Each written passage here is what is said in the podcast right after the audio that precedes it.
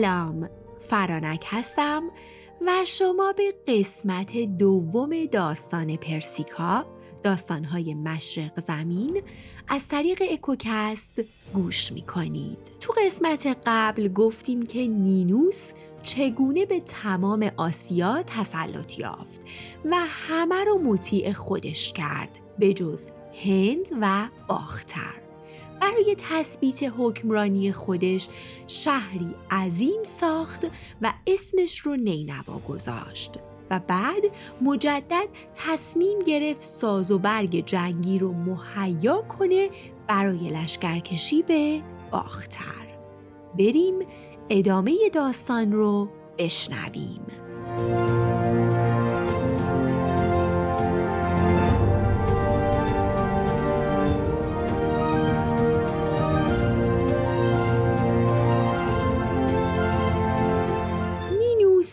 سپاهی عظیم جمع کرد و به سمت باختر یا همون بلخ حرکت کرد.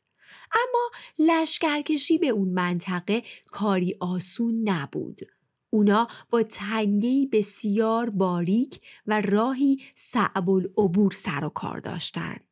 پس نینوس مجبور شد نیروهاش رو به لشکرهایی جداگونه تفکیک کنه و هر کدوم رو از مسیری بفرسته. از اون سمت پادشاه باختر که نامش اخاورتس بود تمام پسرانی که تو سن سربازی بودن رو جمع کرده بود و سپاهی چهارصد هزار نفره تشکیل داده بود.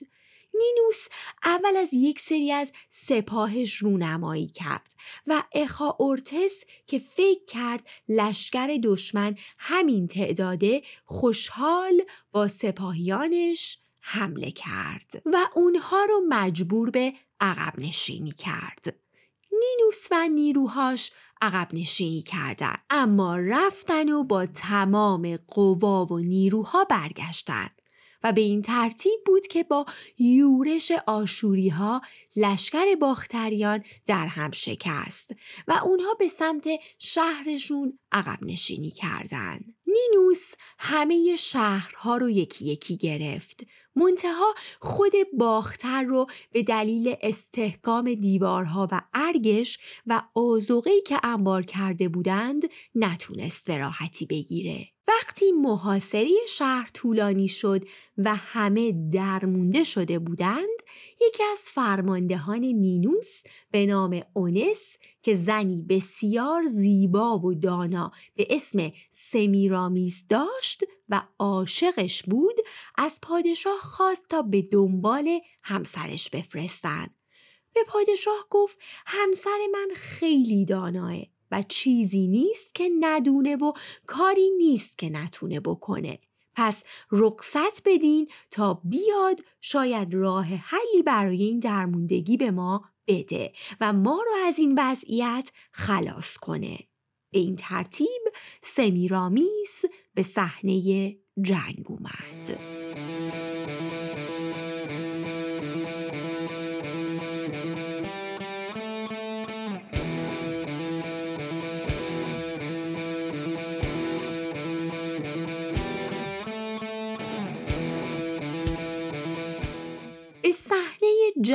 اومد تا با هوش و جسارتی که داشت استثنایی بودن خودش و دلاوریش رو به نمایش بذاره. حالا بریم یکم راجبه سمیرامیس بگیم که کیه از کجا اومده و چه افسانه هایی در موردش وجود داره و بعد دوباره برمیگردیم به صحنه نبرد مردم اهل سوریه ایزدبانویی دارن به اسم درکتو. با چهره زن اما بدن و پیکری ماهی. تو افسانه هاشون اینطوری اومده که روزی آفرودیت الهه عشق با آفرودیت توی اگه داستان ایلیاد رو تو اکوکست گوش داده باشید با آفرودیت تو این داستان آشنا هستین و از کینهی بودنش اطلاع دارین.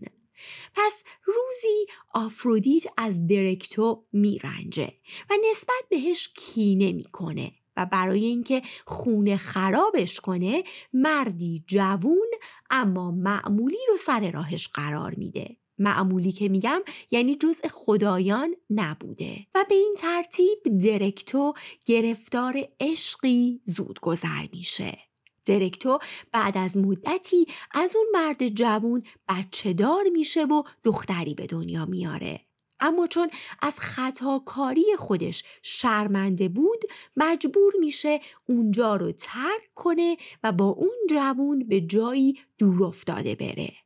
اما بعد از مدتی چون طاقت این مدل زندگی رو نداشت کودک رو در جایی متروک و کوهستانی سر راه می‌ذاره و خودش هم داخل دریاچه‌ای پرت می‌کنه و از همون زمان بود که اندامش به صورت ماهی میشه. به همین دلیل سوریان الههی دارن با صورت زن و پیکری ماهی و بسیارم بهش احترام می‌ذارن. خب چون کودک در جایی دور از رفت و آمد گذاشته شده بود کسی نبود که به دادش برسه. در نزدیکی اون منطقه دسته بزرگی از کبوترها لونه داشتن. پس وقتی صدای بچه رو میشنون برای نجاتش میان و به شکل معجز آسایی کمکش می‌کنن تا زنده بمونه. دور بچه رو می‌گیرن و با بالهاشون گرمش می‌کنن و یه سریشون میرن به سمت گله های اطراف و طویله های اطراف و وقتی چوپون ها و گافچرون ها حواسشون نبود با نوک هاشون برای بچه شیر میارن و به لبهای دخترک میچکونن.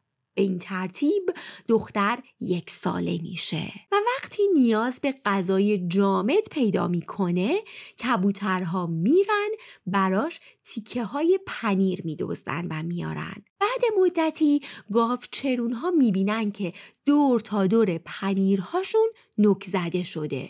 تعجب می‌کنن که مگه پرنده پنیر می‌خوره. پس کنجکاو میشن و پرنده ها رو تعقیب می‌کنن. و بالاخره جای دخترک رو پیدا می‌کنن. دختری یک ساله بسیار زیبا در میون سنگ ها و بین یک عالم کبوتر.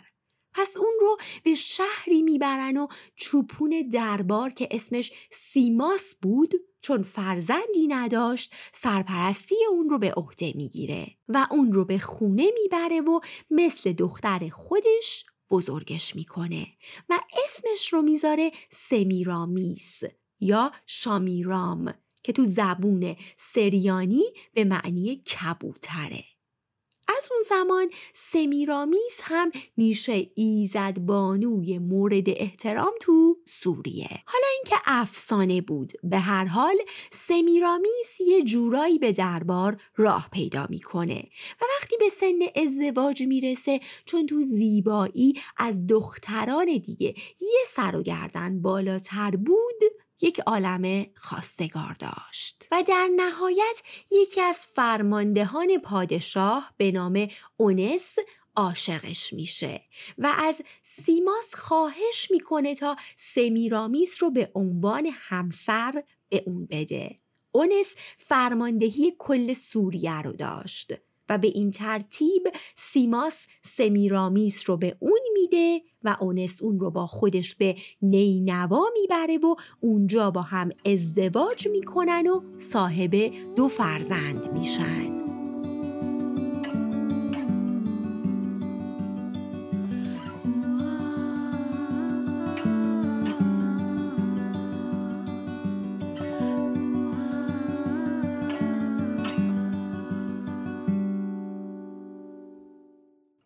سمیرامیس گذشته از زیبایی چهرش چون از هنرهای دیگم برخوردار بود شوهرش رو اسیر و بنده خودش کرده بود. جوری که اونس بدون مشورت با سمیرامیس آب هم نمی‌خورد و اتفاقا با کمک سمیرامیز تو کارهاش بسیار موفق بود. خب برگردیم به صحنه جنگ.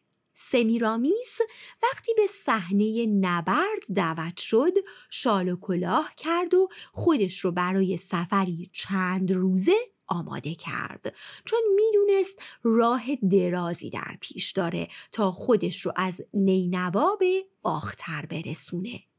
اول از همه جامعی پوشید که مرد یا زن بودنش معلوم نشه. و به درد سفر در گرما بخوره و چهرش رو هم بپوشونه نرم و گشاد باشه. این جامعه اونقدر مناسب و برازنده بود که بعدا وقتی مادها اداره آسیا رو در اختیار گرفتن ردایی مثل سمیرامیس در بر کردند و بعد اونها هم پارس ها از این ردا استفاده کردند. سمیرامیس به محض اینکه وارد باختر شد وضعیت محاصره اونجا رو بررسی کرد. و دریافت که یورش های از دشت به نقاطی که به آسونی قابل دسترسی بوده انجام شده و به دلیل مستحکم بودن ارگ هیچ کس به اونجا حمله نکرده.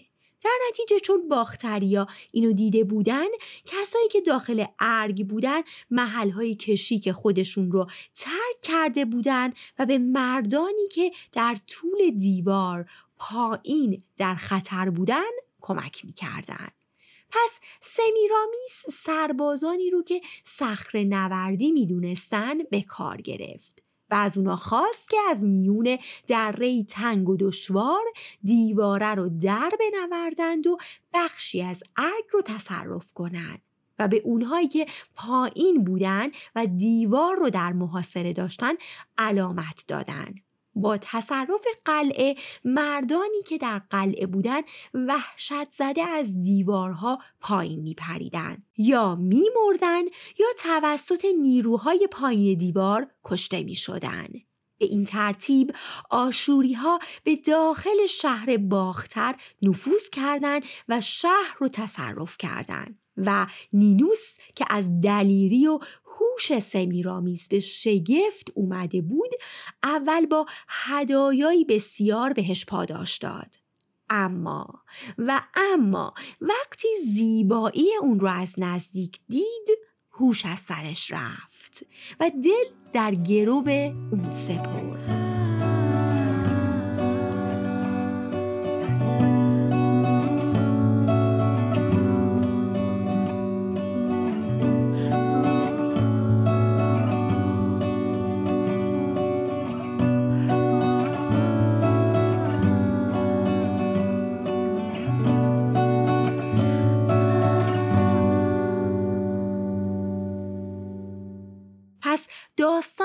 عوض شد.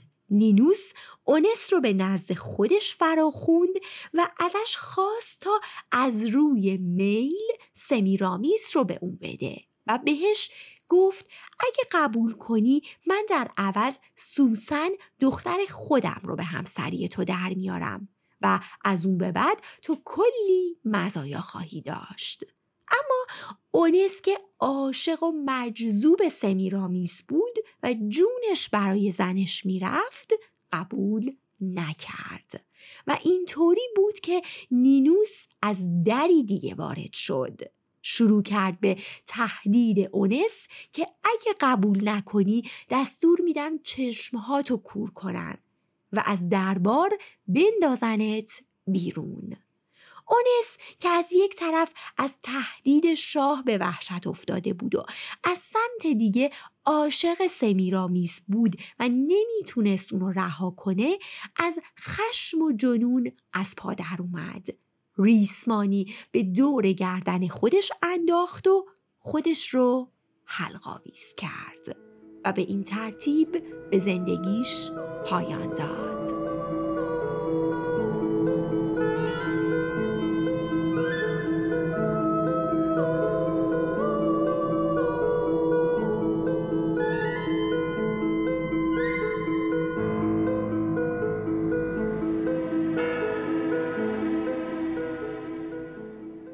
این گونه نینوس همینقدر تلخ سمیرامیس رو به همسری گرفت و سمیرامیس به موقعیت سلطنتی دست یافت.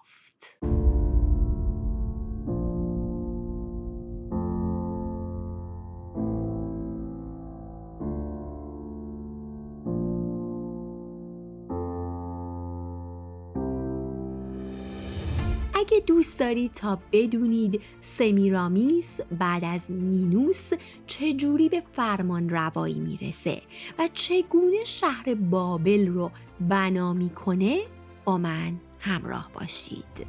و با معرفی اکوکست به دوستاتون کامنت گذاشتن و احیانا اگر دوست داشتید با کمک های مالیتون از طریق لینکی که تو توضیحات هر اپیزود قرار داده شده من رو خوشحال کنید.